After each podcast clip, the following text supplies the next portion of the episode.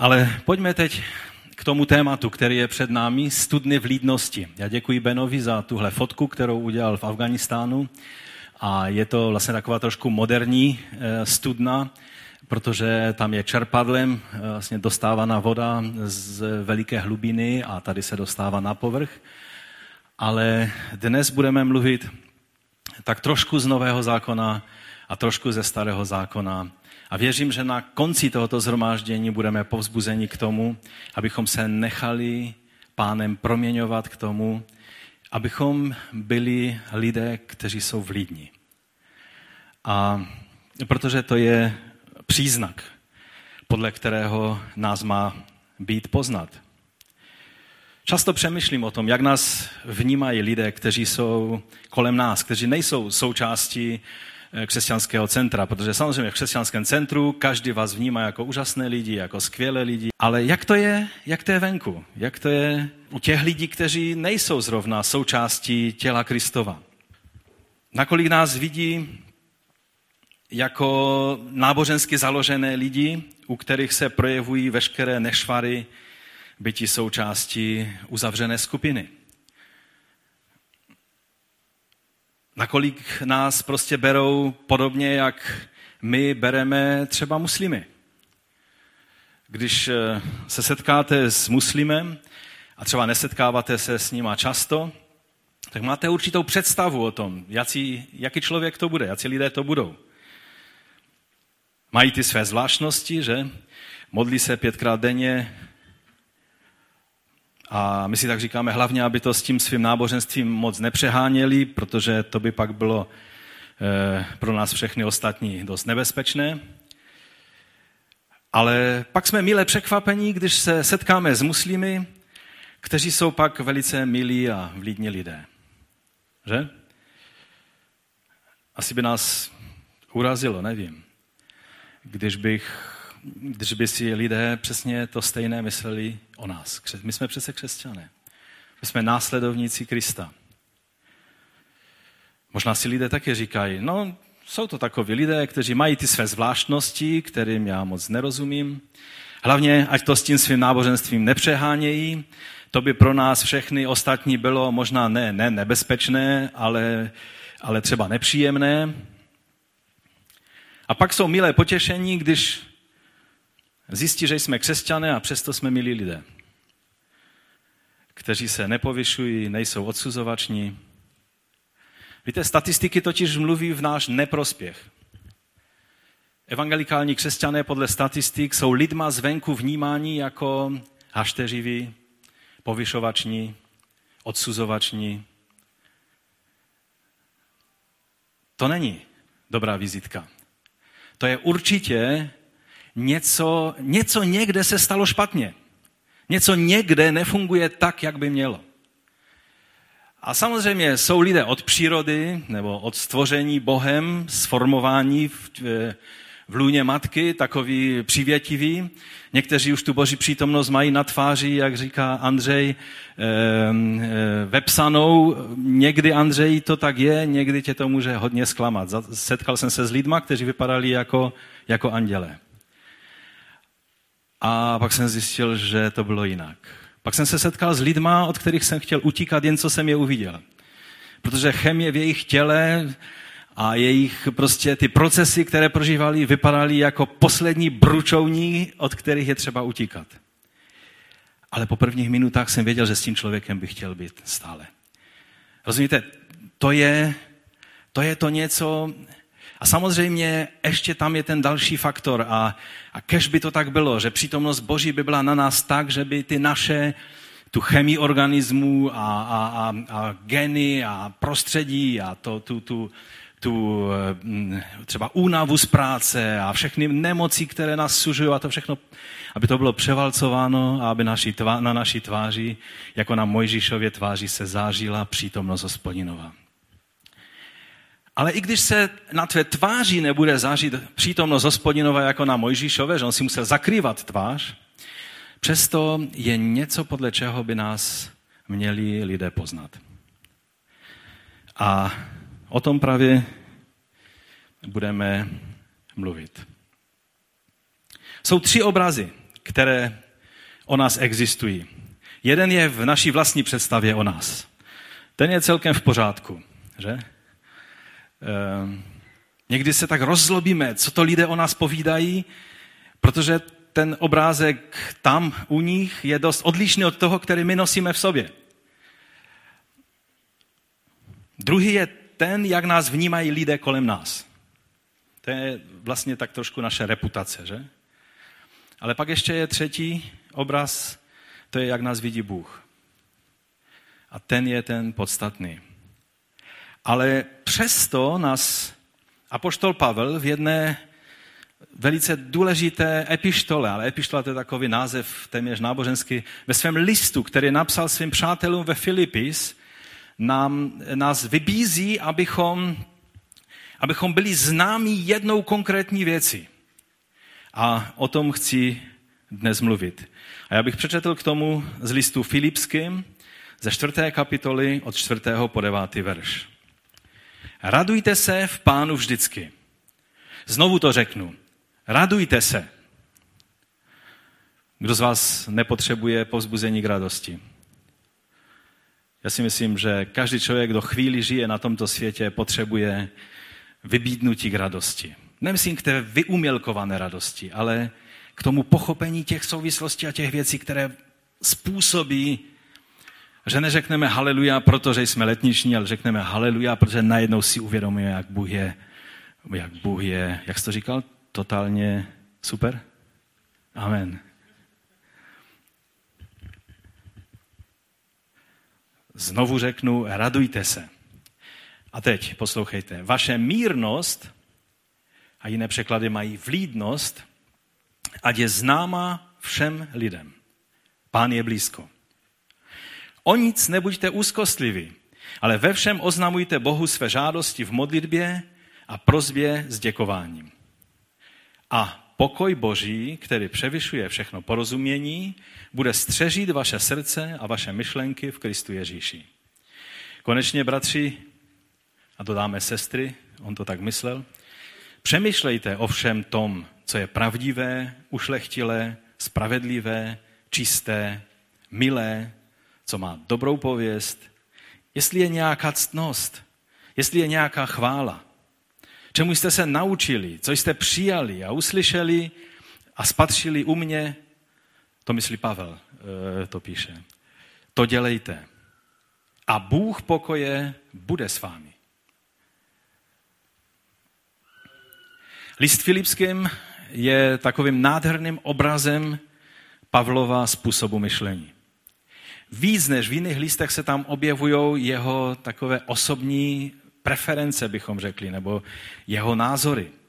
On psal tento, tento dopis, tento list eh, ve vězení. V situaci, ve které, ve které by on potřeboval povzbuzení. Eh, znovu tě povzbuzujeme, Pavle, raduj se. Ono do vězení posílat takový pozdrav, ono přece jenom to lépe zní, když to ten člověk, který je uprostřed vězení a, a problému, když e, toto pošle nám, kteří jsme v pořádku. Víte, když, jsem, když vždycky, když čtu svědectví e, iráckých, syrských křesťanů, egyptských křesťanů, a když oni mluví o radosti a o natření pro pána, mě to zasahuje daleko víc než když ehm, nějací natření lidé třeba ze západního světa, kteří se mají dobře a nikdo jim eh, nešlape eh, nějak na, na jejich ehm, prostě eh, pohodlí, když to říkají a ještě hlavně, když to říkají, protože je to součást jejich liturgie.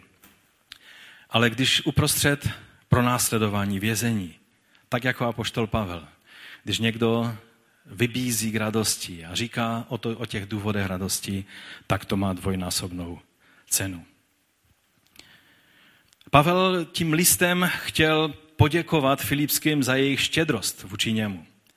On si velice vážil toho nasazení těch, těch eh, bratří a sester z Makedonie eh, vůči, vůči jeho službě. A, a Duch Svatý si řekl, dobré, Pavel se chystá napsat eh, list, tak já ho teď budu usměrňovat tak, aby tam vložil ty nejnádhernější perly, které potřebuju dát do Nového zákona.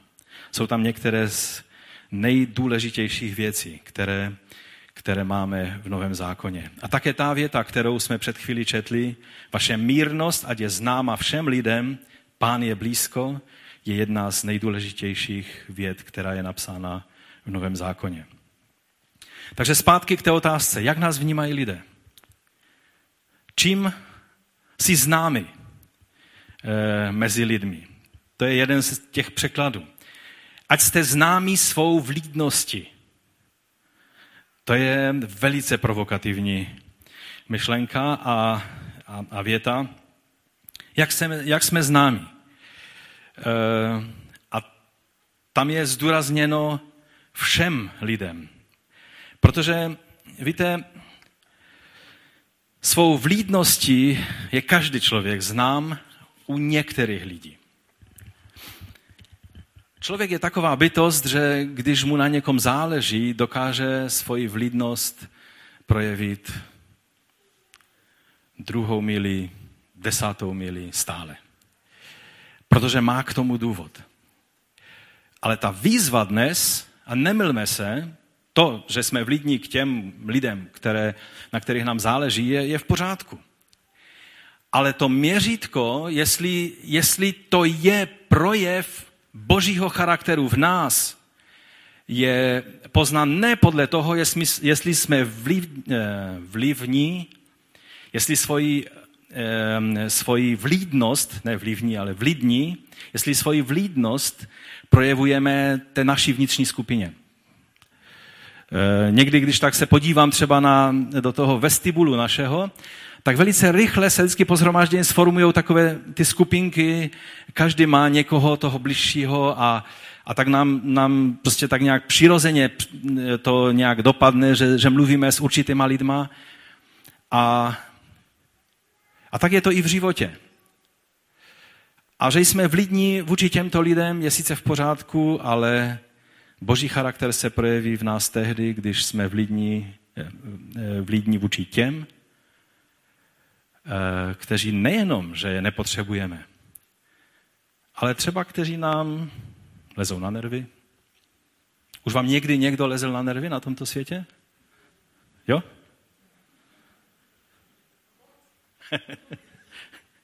je Karolinka výjimka, že jí, ona říká, že dokonce moc někdo jí lezl na nervy. Nemusí říkat, kdo to je, samozřejmě. Že? Nebo dokonce vůči lidem, kteří nám ubližují.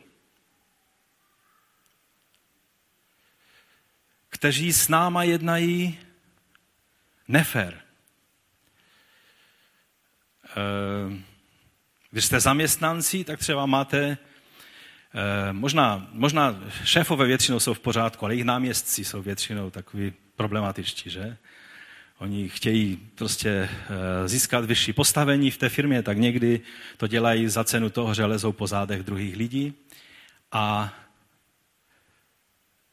a být vlídný vůči takovému náměstkovi nebo zástupci šefa nebo, nebo vůči člověku, který to má napsané na čele, že si dal za úkol, že vám znepříjemní život.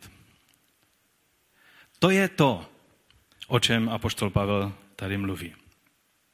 Ať jste známi svou vlídnosti, tak to má Bible 21. Nebo vaše mírnost, ať je známa všem lidem. Takhle to má ekumenický překlad a studijní překlad. Pojďme se podívat, co teda tento úsek eh, písma skutečně eh, znamená, nebo co, co tato výzva eh, k nám má mluvit. Když jsem se nějak zahloubal do toho, a nebylo to poprvé, co jsem se zabýval tímto textem, tak Gordon Fee, kterého si velice vážím, který je jeden z nejpřednějších znalců Nového zákona a řečtiny Nového zákona, a je to eh, teolog nám velice blízky, protože pochází z Assemblies of God, teď už je v důchodu. Tak on to, tento úsek Božího slova zhrnuje takto. Radost, modlitba a vzdávání díku, čili vděčnost, to jsou eh, tradiční židovské projevy zbožnosti. Když židé chtěli dát najevo svoji zbožnost, tak si zakládali na těchto třech věcech. Radost, modlitba a e, projevy vzdávání díku neboli vděčnost Bohu. A on říká, že navenek, e, Pavel nám ukazuje, že navenek se tyto věci projevují mírnosti nebo tou vlídnosti. A uvnitř v našem srdci pak božím pokojem. Tím božím šalom. Takhle se skutečná zbožnost projevuje. Jinde Pavel mluví eh, v obou případech, jak ohledně mírnosti, tak ohledně pokoje, tak to dává jako příkaz. Že bychom měli mít pokoj se, se všemi lidmi, že bychom eh, měli mít mírnost, ale tady si všimněte, že mírnost je příkaz a pokoj je důsledek. A pokoj Boží, který převyšuje každé porozumění, bude. Je to důsledek toho, jestli zaujmeme správný postoj v této věci, kterou nám apoštol Pavel velice důrazně přikazuje.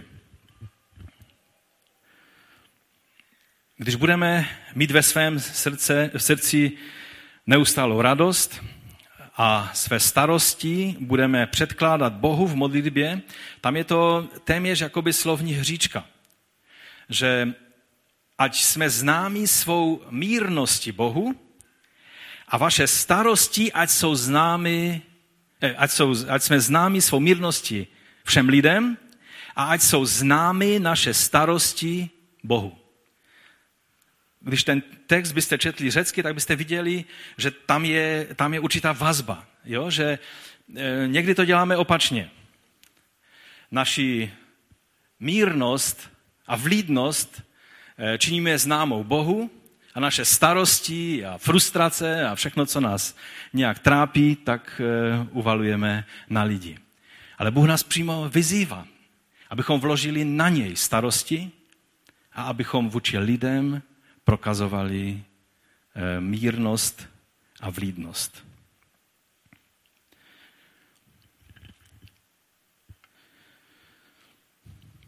Pokud budeme předkládat Bohu v modlitbě Eh, své starosti a, a prozby a budeme si vědomi toho, co pro nás Pán Ježíš vykonal a budeme vědomí si jeho brzkého příchodu, eh, budeme myslet na ty boží věci, pak v našem srdci se rozhostí ten jeho pokoj, který převyšuje všechno porozumění. Je to nadpřirozený pokoj, není to pokoj, který nějak se rozhodneme prostě, že už se že už si s tím dáme pokoj. To je trošku jiná věc. Takže navenek vůči lidem se budeme projevovat mírnosti a uvnitř budeme prožívat pokoj. Pro Pavla, eh, protože jeho myšlení, i když psal řecky, tak jeho myšlení bylo, bylo semické, vycházelo ze, ze starého zákona, který znal velice dobře, to byly ty kořeny jeho, jeho uvažování. Eh, tak samozřejmě bylo nemyslitelné oddělit zbožnost od morálky a etiky chování. To jsou dvě věci, které ve starém zákoně, eh, v Tóře a v přikázáních, všude to je propojené společně. Nejde to oddělit od sebe.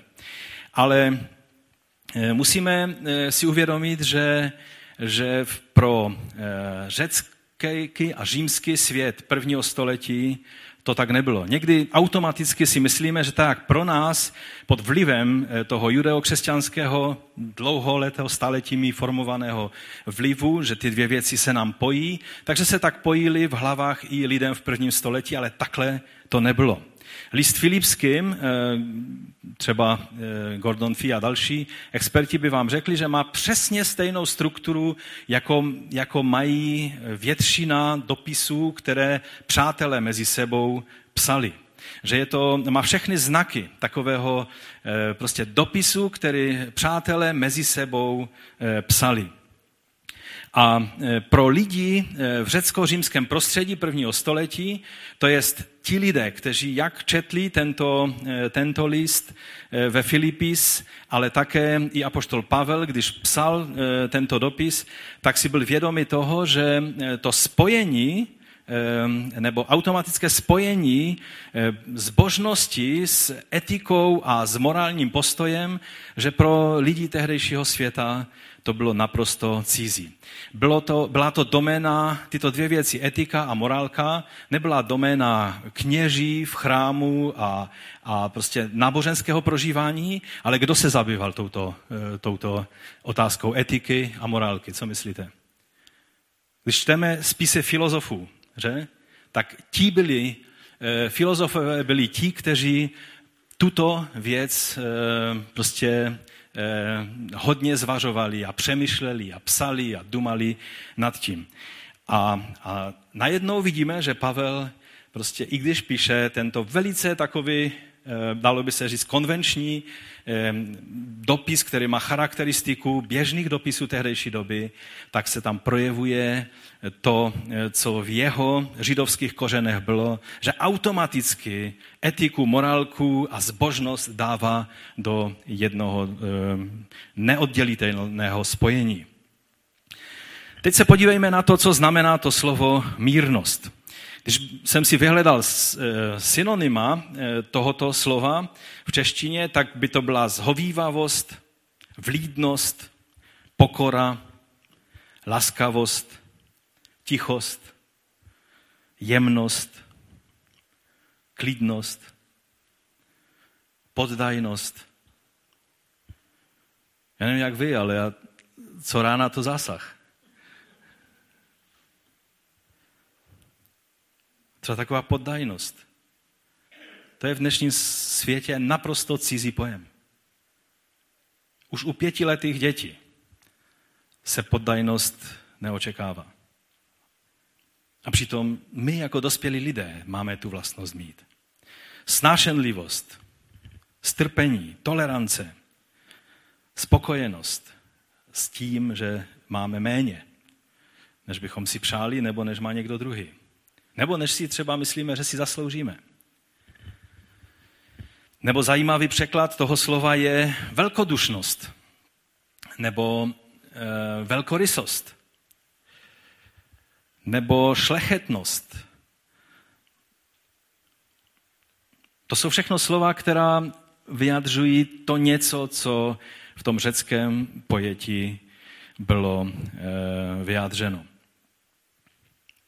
Je to jakoby základní postoj v životě, eh, kterým je vyjádřeno všechno to správné a slušné, co ve vztahu k ostatním lidem eh, má mít své místo.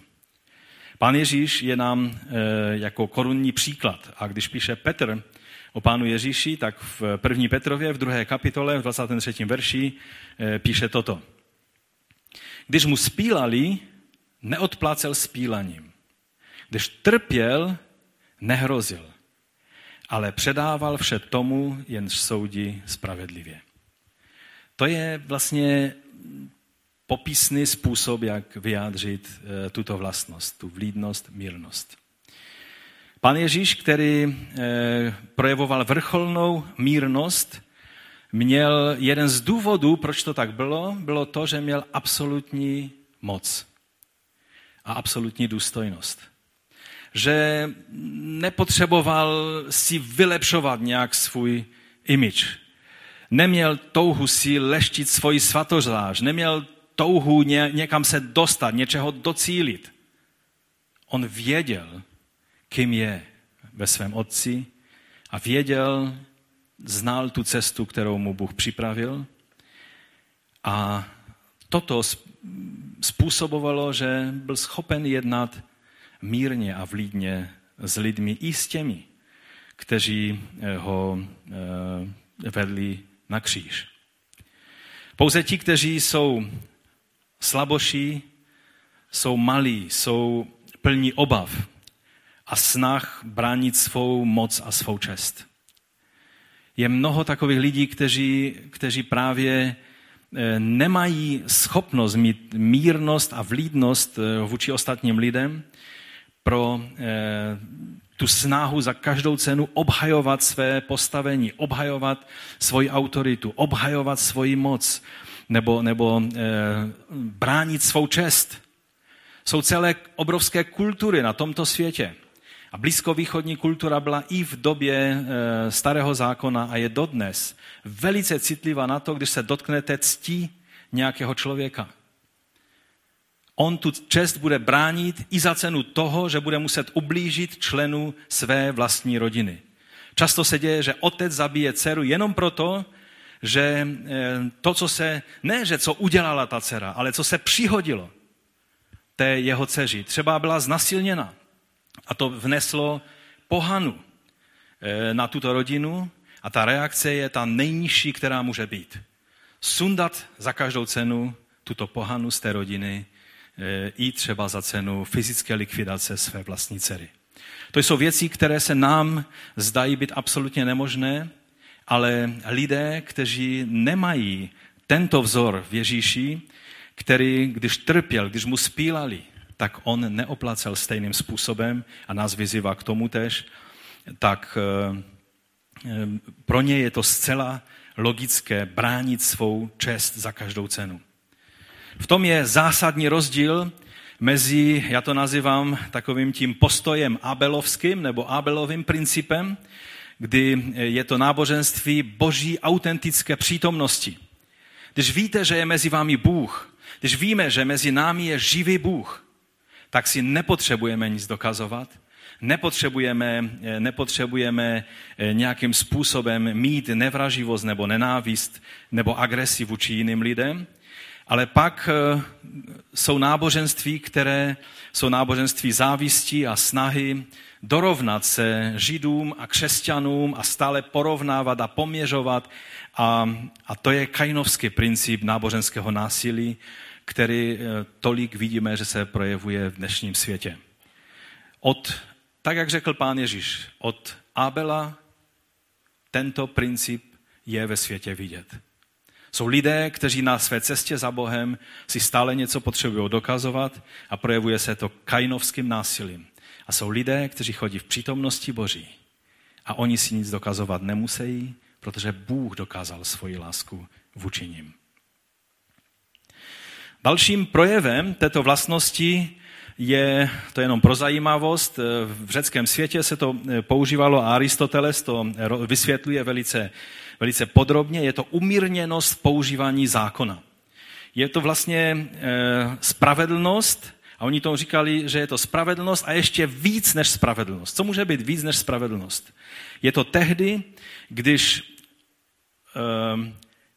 bychom lpěli nebo trvali na liteře zákona, tak bychom sice podle spravedlnosti zákona jednali, ale víme, že bychom tím lpěním na liteře zákona vlastně e, e, ublížili tomu člověku, vůči kterému e, má být vykonána spravedlnost.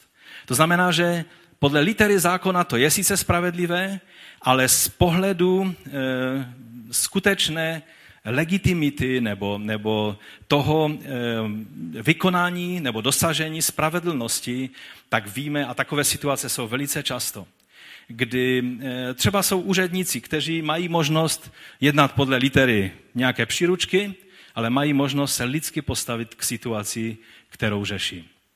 A slovo mírnost byla přesně ta vlastnost, kterou Aristoteles popisuje, že je to to umění odložit literu zákona, když konkrétní situace není nejlépe vystižena zákonem. Ale pění na zákoně by vlastně způsobovalo e, ublížení tomu, koho se to týká. Dále tato vlastnost znamená schopnost držet na úzdě své choutky, své touhy. Je to střídmost v naplňování svých potřeb. Je to nepodléhání svým tělesným touhám a vášním. A, a dalo by se říct, že opakem tohohle postoje e, je e, nevázanost. Když se lidé chovají nevázaně, tak vlastně dávají najevo, že tahle vlastnost u nich není. Není žádná mírnost ani vlídnost, protože trvání eh, nebo, nebo nechat se řídit svými choutkami, svými, svými představami, eh, chovat se tak, že nehledím na dobro druhého člověka, ale hledím si svého dobra eh, to je nevázanost, která s křesťanstvím nemůže mít nic společného. Další velice zajímavý význam tohoto slova je dan tím, jak bylo ten, ten hebrejský prostě ekvivalent ve starém zákoně, jak byl použit a a slovo, které v Novém zákoně eh, nebo, nebo v řeckém překladu, v Septuagintě, v řeckém překladu starého zákona eh, bylo přeloženo právě tímto slovem, o kterém dnes mluvíme, tím slovem mírnost. Takže eh, hebrejské slovo salach třeba v Žalmu 86 v pátém verši, tak tam je přesně to slovo, které, které židovští učenci, kteří překládali do řečtiny, tak v Septuagintě použili přesně to stejné slovo, které použil Pavel v listu Filipském. Žálm 86.5. Neboť ty jsi, panovníku, dobrý a ochotný odpouštět, jsi hojný v milosrdenství ke všem, kdo k tobě volají. Co myslíte, které slovo je to ta mírnost nebo vlídnost, které eh, oni přeložili eh, to hebrejské slovo. To milosrdenství, to je nám dobře známé slovo chesed. O tom slovu jsme mnohokrát mluvili, takže, eh, takže to známe a nemusím se u toho zdržovat. Ale to zajímavé v tomhle verši je, že, že neboť ty, panovníku, jsi dobrý a ochotný odpouštět, tam je právě to slovo, ta ochota odpouštět, je to slovo, které ti židovští učenci přeložili jako vlídnost, jako mírnost. To je velice eh, zajímavé. To znamená, že ochota odpouštět je jeden z příznaků nebo jeden z významů toho slova epiekes, čili eh, ta naše mírnost nebo vlídnost. Je ovšem třeba podotknout, že to, slo, to hebrejské slovo, to slovo salach, není nikdy ve starém zákoně použito Eh, ohledně vztahu člověka vůči druhému člověku. Tak, jak to používá apoštol Pavel. Jo? Že on nás vybízí, abychom tuhle vlastnost měli vůči nejenom některým lidem, ale všem lidem. Ve starém zákoně tohle slovo vždycky eh, znamená eh, tu ochotu odpouštět a, a vlastně tu mírnost vždycky eh, je použito ve vztahu Boha k hříšnému člověku. Stejně tak jako v tom našem žalmu, že? Neboť ty jsi panovníku dobrý, salach, čili ochotný odpouštět, čili mírný, a jsi hojný v chesed, čili v milosrdenství ke všem, kdo k tobě volají. Takže to je taková zajímavost, že vlastně nový zákon eh, a apoštol Pavel z těch kořenů, ze kterých on vycházel, tak ale používá to slovo mm, eh, velice takovým, by se dalo říct, převratným způsobem, protože ho používá eh, v tom jednání člověka, kristovce vůči ostatním lidem. A pak je tam e, velice důležité se zmínit o tom spojení s tou druhou částí té věty, protože bez této věty by to e, nebylo úplné. A e, ta věta je, pán je blízko. Proč to tam je? Za prvé to není nijak propojené, ono to je tak, jakoby to stojí vedle sebe a ještě to je velice záhadným způsobem napsáno. Vaše mírnost je známa všem lidem, tečka, pán je blízko. Zdá se, jako bychom si kladli, nejenom my, ale i biblisté si kladou otázku, Pavle, co s tím chtěl vyjádřit? Protože to slovo blízko eh, má stejně jako v češtině eh, dvojí možný význam. Blízko lze být, že jsem vedle někoho blízko, že? To je jeden z významů. Ale co také je ještě eh, význam slova blízko? Časově, ano. Časově, že časově někdo je blízko tomu, že se zjeví. Že někdo je blízko a je ve dveřích. Že? Čili apoštol Pavel použil takovéto slovo, které má oba významy. V řečtině oba ty významy jsou rovnocené a oba je nacházíme v, v Biblii, v Novém zákoně. A teď je otázka, co zrovna myslel tady na tomto místě. Proč v té výzvě, abychom svoji vlídnost, mírnost eh, vyjadřovali vůči všem lidem, jak s tím souvisí to, že pán je blízko? Jestli s tím souvisí to, že Bůh stojí vedle mě a když stojí vedle mě skrze osobu Ducha Svatého, tak si mám dát pozor, jak jednám s ostatníma lidma, protože Bůh je vedle mě, anebo jestli mám jednat vlídně a mírně se všemi lidmi, protože každou chvíli přijde pán. A vědomí toho, že každou chvíli on přijde a bude soudit živé a mrtvé, má způsobit, že budu jednat vlídně se všemi lidmi. Ale teď amen na tu první větu nebo na tu druhou? Na tu druhou? Ano, Stašek má pravdu. Většina biblistů, kteří fakt eh, jsou upřímní v tom svém bádání, říkají, že, že nelze udělat závěr jednoznačný a dokonce se jim zdá, třeba Gordon Fee se přiklání k tomu, že Pavel, Pavel tak jako i my v našem jazyce někdy pracujeme s takovými jakoby otevřenými slovy, které necháme prostě být v prostoru, ať působí to mnohoznačnosti, tak i Pavel z jedné strany naráží na žalmy, které mluví o blízkosti pána vůči, vůči těm, třeba vám přečtu nějaký, jo? Žalm 34. To je ten prostorová, ta prostorová blízkost. Hospodin je blízko těm, kdo jsou skroušení v srdci a zachraňuje ty, kdo mají zdeptaného ducha. Nebo 145. žalm. Hospodin je blízko všem, kdo k němu volají, všem, kdo ho vzývají v pravdě. Pak z toho ty, ty žalmy, jako bychom cítili, že Pavel čerpá, a to, je, to bych mohl citovat další a další a další místa, jako by čerpá z toho vědomí těch, těch bratří a sester ve Filipis, že ví o tom, že pan je blízko, znamená, že on je blízko všem těm, kteří k němu volají, kteří ho hledají, kteří, že se nechává nalézt, že ti, kteří jsou v problémech, on je jim blízko. A to jim, to je uschopňuje jednat vlídně a zhovývavě s ostatními lidmi. No ale pak jsou místa jako třeba Římanům 13. kapitola, slova apoštola Pavla. Noc pokročila, den se přiblížil. Tam je stejné slovo. Odložme proto skutky tmy a oblečme zdroj světla. Tady je bez pochyb zmínka o Ježíšovém dní, o dní jeho příchodu. Že ten den se přiblížil a proto odložme skutky tmy.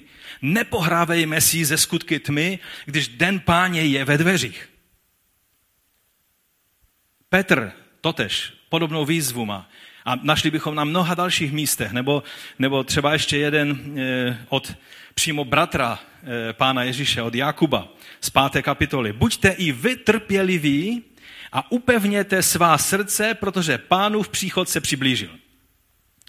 Čili, že ta perspektiva e, toho jeho prostorového se přiblížení k nám, ale i toho časové, nebo bytí s námi, i toho časového, eschatologického, jeho, jeho vědomí, jeho příchodu, tak obě ty věci vlastně vedou ke stejnému závěru, že nás to má spamatovat, postavit do latě a vybídnout k tomu, abychom něco s tím, o čem dnes mluvíme, udělali. Ale jak se tak na vás dívám, tak se vám ještě chce prožívat prázdniny. A přitom před námi je výzva, abychom zásadně změnili svůj vztah k lidem. Ke všem lidem. Ke všem. I těm, kteří nám tolik lezou na nervy.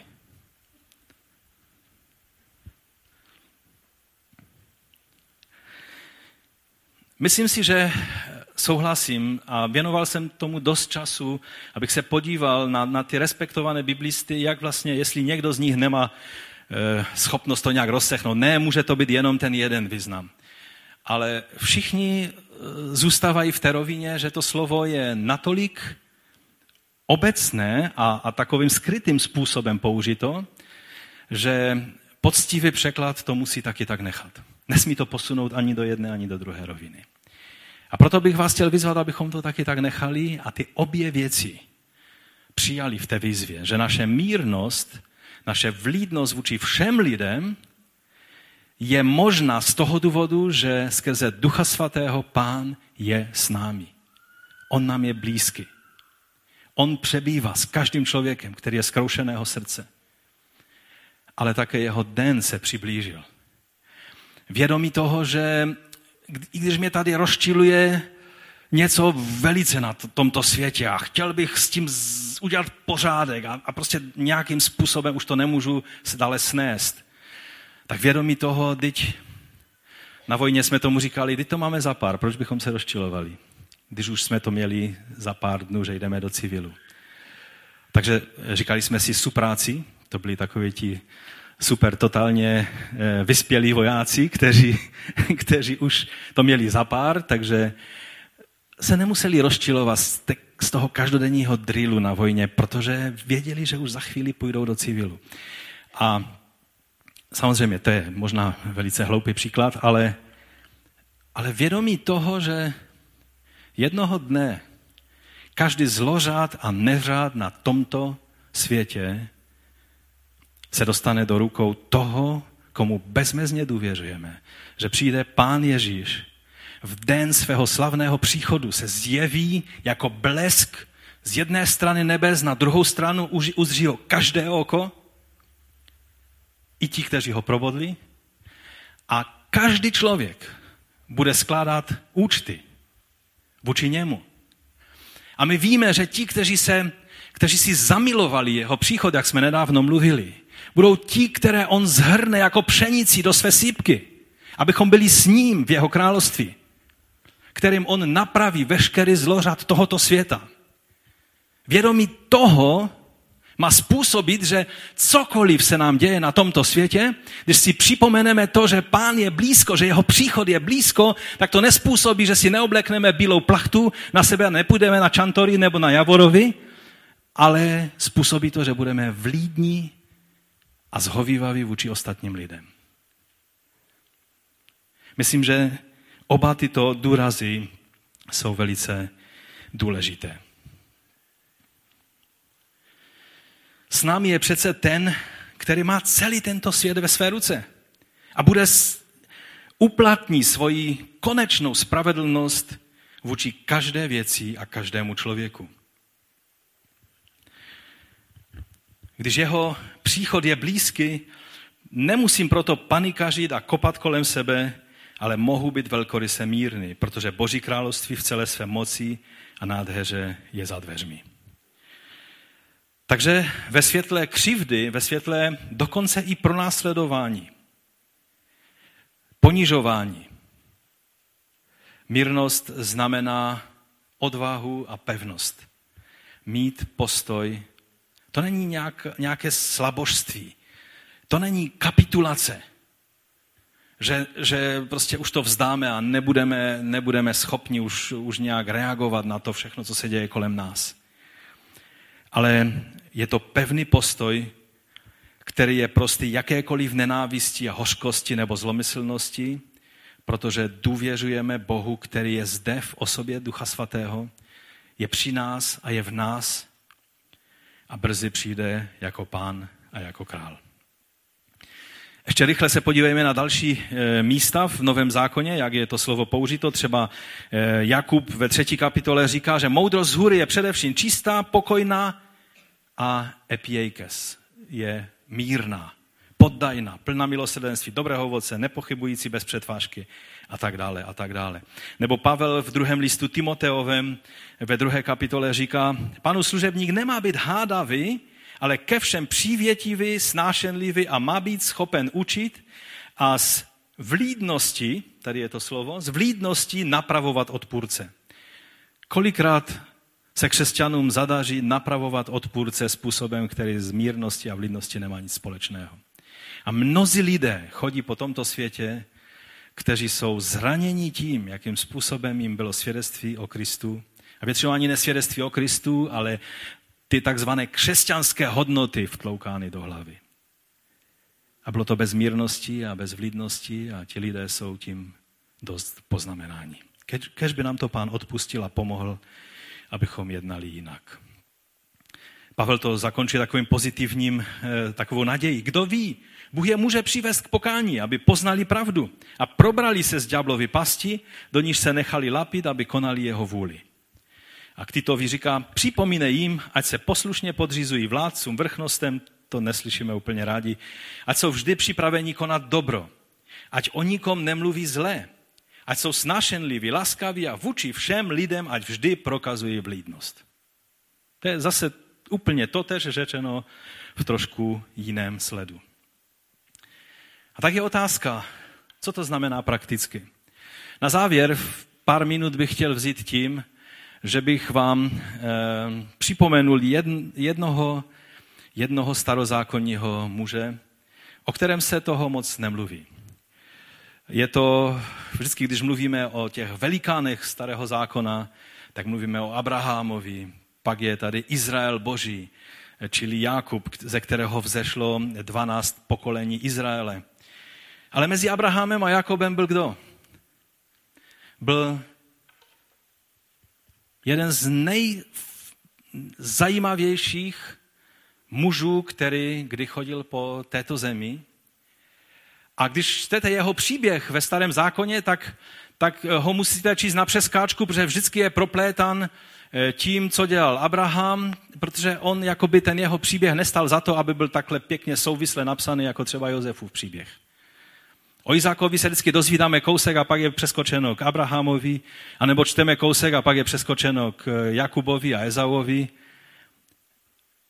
A přitom on je syn zaslíbení. V Izáku bylo dáno Abrahamovi všechno, co mu bylo zaslíbeno. A přitom, když se měl narodit, tak se smál i Abraham, i Sára. My víme o tom, všichni muži víme o tom, že Sára se smála a pochybovala, že? Citujeme to aspoň já to dost často připomínám. Ale ono, dřív než Sara se smala, tomu zaslíbení se smál eh, Abraham. Zasmal se a říká, haha, prostě já starý chlap, ještě budu mít nějakou takovou to radost. A Sára potom šla ve šlepějích svého muže a taky se smála. Ale před andělem to skrývala. A Izák Někteří jeho jméno překladají jako smíšek, ale víte, mně se tak trošku zdá, že to je, jeho jméno znamená zasmál se, že je tak trošku připomínkou té, eh, toho pochybování jeho tatínka a jeho maminky, že se smál.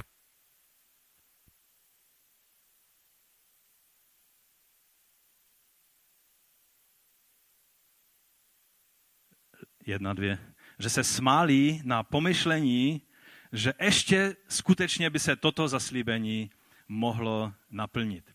A proto, když se narodil, tak mu dali toto jméno, zasmál se.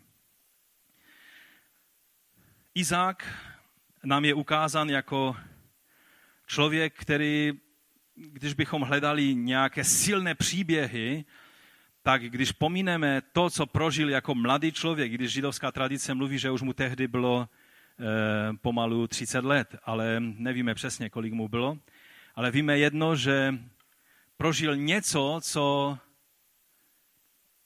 snad je nejblíž tomu, co prožíval Ježíš na kříži. Pro mě je takové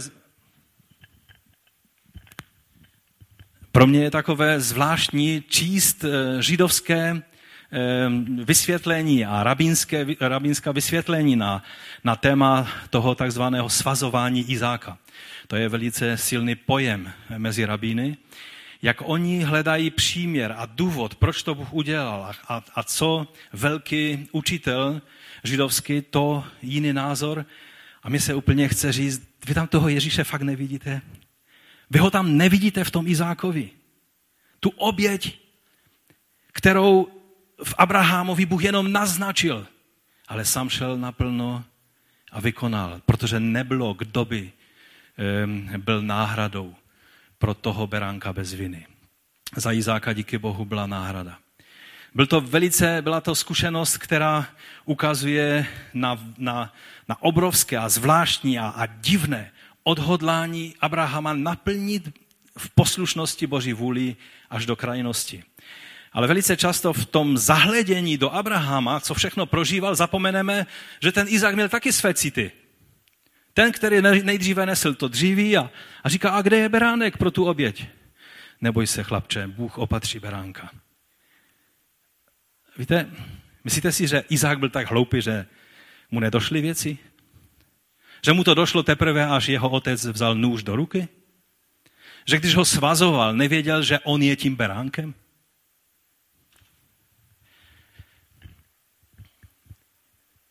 A pak, když Bůh dal beránka, díky Bohu za to. Ale zbytek života Izák žil s otcem, o kterém věděl, že když bude třeba, tak se nezastaví před ničím. I před tím, když bude třeba obětovat jeho. Moderní lidé prostě o tom nemáme absolutně žádnou, žádné pojetí pro tuhle věc. Je fascinující být v domě božího muže nebo boží ženy, ale někdy to může i nahnat pořádně strach. Někdy prožijete věci, které ostatní lidé neprožívají. Izák byl chlapcem, který prožil tyto věci v mládí a přesto je nám vrcholným příkladem ve starém zákoně v lídnosti a mírnosti. Čteme takový zvláštní příběh, já vám ho přečtu, jestli dovolíte, z 26. kapitoly, Nemůžu, nemůžeme číst všechno, ale jenom pro ukázku. Potom Izák znovu vykopal vodní studny. Studny a Izák jsou prostě e, kapitola sama pro sebe. Každá druhá věta je a, a vykopali studnu. A nechal vykopat studnu. Jo? Prostě takhle to je. Potom Izák znovu vykopal vodní studny, které vykopali za dnu jeho otce Abraháma a které po Abrahamově smrti palištejci ucpali. Už vám někdo vaše dílo, to, na čem jste pracovali, někdo zlomyslně se snažil zhatit, zničit, zastavit? To se stalo eh, Abrahamovým studním a Izák je trpělivě obnovil. Dal jim stejná jména, jako, jaká jim dal jeho otec. Když Izákovi otroci kopali v tom údolí, našli tam studnu pramenité vody. A gerárští pastyři, to byli ti pelištejci, se přeli s Izákovými pastyři. Ta voda je naše. Proto Izák dal té studní jméno Esek, protože se s ním hádali. A vykopali tedy další studnu. Ale přeli se i o tu další. Tak ji nazval Sitna. A pak tahl odtud dál, ty, ty jména, to jsou prostě hádavost a, a jo, takové prostě dal jména těm studnám a šel dál. V nás by už to pěnilo, že? Už, už bychom byli ve varu, někteří. Pak táhl odtud dále a vykopal další studnu a oni se už nepřeli. A nazvali Rechobot. A řekl, vždyť teď nám hospodin rozšířil prostor. To je to, co znamená to slovo Rechobot. Rozšířil prostor, abychom se rozplodili na zemi. A odtud vystoupil do Beršeby a ten noci se mu ukázal hospodin a řekl, já jsem Bůh tvého otce Abraháma, neboj se, protože já jsem s tebou a požehnám ti a rozmnožím tvé potomstvo kvůli svému otroku Abrahamovi. A Izák tam vybudoval oltář, vzýval hospodinovo jméno a postavil tam svůj stán a jeho otroci tam vykopali studnu. Rozumíte? Co znamená studna? Pro nás alternativní zdroj vody. Místo kohoutku, takoví ti fajnšmekši mají studnu na zahradě a, a tu svoji vodu používají. Nebo lidé, kteří samozřejmě nemají jiný zdroj vody. Že? Ale pro tyhle lidi v Afganistánu to je otázka života a smrti. Pro lidi na Blízkém východě, na, na poušti, třeba na Negevské poušti, na dalších místech, mít přístup ke zdroji vody, jak pro vás, tak pro vaše stáda, je otázka života a smrti. A studna taky je hluboká. Nedávno jsme byli u jedných e, známých, kteří měli vrtnou studnu, zrovna udělanou den před námi, než jsme tam přišli a, a myslím, kolik to bylo? 30 metrů? 33 metrů hlubokou, hluboký vrt, aby se dostali k vodě. Protože e, stará studna, udělaná klasickým způsobem, jim přestala fungovat. A tak e, jim stálo za to vrtat tak hluboký vrt, aby se dostali, dostali k vodě. Pro tyto lidi někdy je to 100 metrů, někdy je to velice extrémní, ale voda je tak důležitá. To znamená, že studna představuje hloubku, představuje čistotu, představuje život, protože to všechno jsou symboly, které jsou v tom slovu studna. A, a Izák jednu studnu za druhou nechával vykopat. A tu k němu přišel, teď poslouchejte, Abimelech z Geraru se svým přítelem Achuzatem a Píkolem. Píkol to je titul velitele vojska. Ehm, a Izak se jich zeptal, proč jste ke mně přišli? Co, mohl se jich zeptat, to jste přišli další studnu mi zasypat? A, a vždyť jste mě nenáviděli, poslali jste mě od sebe pryč. A odpověděli, jasně, jsme uviděli, že hospodin je s tebou. A řekli jsme si, ať je mezi námi přísaha mezi námi a tebou. Uzavřeme s tebou smlouvu, že nám neučiníš nic zlého, tak, jako jsme se nedotkli tebe a tak, jako jsme ti prokázali jen dobro. A propustili jsme tě v pokoji. Ty jsi nyní požehnaný hospodinův. Oni viděli, že on je požehnaný hospodinův, rozumíte? Ti lidé, kteří o duchu svatém neměli ani ponětí. I připravili jim hostinu a jedli a pili. To bylo vyjádření pocty, vyjádření přijetí, vyjádření e, souhlasu s tou smlouvou a tak dále, když jedli společně a pili. Časně ráno vstali, přísahali jeden druhému a Izák je propustil. Odešli od něho v pokoji a toho dne přišli Izákovi otroci a pověděli mu o studni, kterou kopali. A řekli mu, našli jsme vodu. Zase další studna. A nazvali ji Šibea. Proto jméno toho města Ber Šibea až do tohoto dne. Beršeba, to je to město, kde, kde eh, byla tato, tato studna. Víte, když to čtu, tak, tak jako nevím, jak vy, ale moje srdce skáče radosti. Že tady je vidět člověka, který pochopil, v čem je důležitost věci. On, on věděl, když, když vykopali tu studnu Rechobot, tak si říká, teď nám dal Bůh prostor, abychom se mohli rozmnožit. On věděl, že jeho úkolem je přivést e, na svět e, potomstvo, ve kterém bude požehnání pro celý svět. To bylo zaslíbení, které, které on měl. A, a, a to vědomí toho, představte si, že oni se hádali o tu studnu, hádali se o tam tu studnu a Izak si říká, pojďme dál. Ani nevíte, jak velké území Bůh připravuje pro naše potomstvo. Pojďme dál, kopme dál. Rozumíte, vědomí Božího království v nás a Božího království, které má přijít, způsobuje, že jsme schopni jít dál a nehádat se o malichernosti. Rozumíte? Izák, protože věděl, že zaslíbení Abrahamovi bylo, že v něm bude množství, jako jsou hvězdy na nebi, tak si říkal, stejně ta jedna studna to nevyřeší, když bude tolik mého potomstva. Zdroj vody. Dneska Izrael je, je, je absolutní špička ve zpracovávání pitné vody. Oni, já myslím, si myslím, že 80% své vody získávají způsobem, který je přetváření z mořské vody a recyklací vody a používají úplně ty nejmodernější nanofiltry, to znamená, že přes ten filtr se dostane jenom H2O a žádná špína a tak dále. Jsou špičkou, protože to věděl i Izák, že ten národ, to království, svatý Izrael Boží, když všude, kam dohlédne, z jeho pohledu. Beršeba je tak trošku uprostřed že? Toho, toho území. Kam, území. Kam dohlédne, věděl, to jednou bude království Izraelovo, království hospodinovo. Proč bych se hádal o jednu studnu, když to všechno je boží?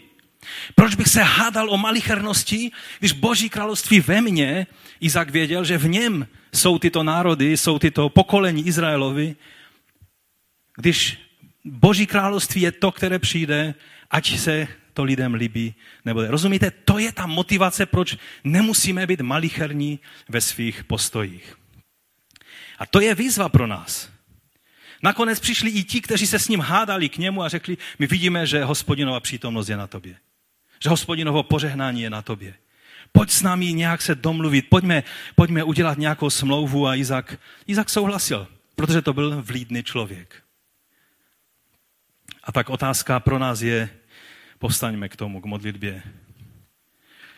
Je naše mírnost, naše vlídnost známa všem lidem? Nebo jenom některým lidem? Určitě jsi vlídný. Ale otázka je, jestli k některým lidem jenom, anebo ke všem lidem.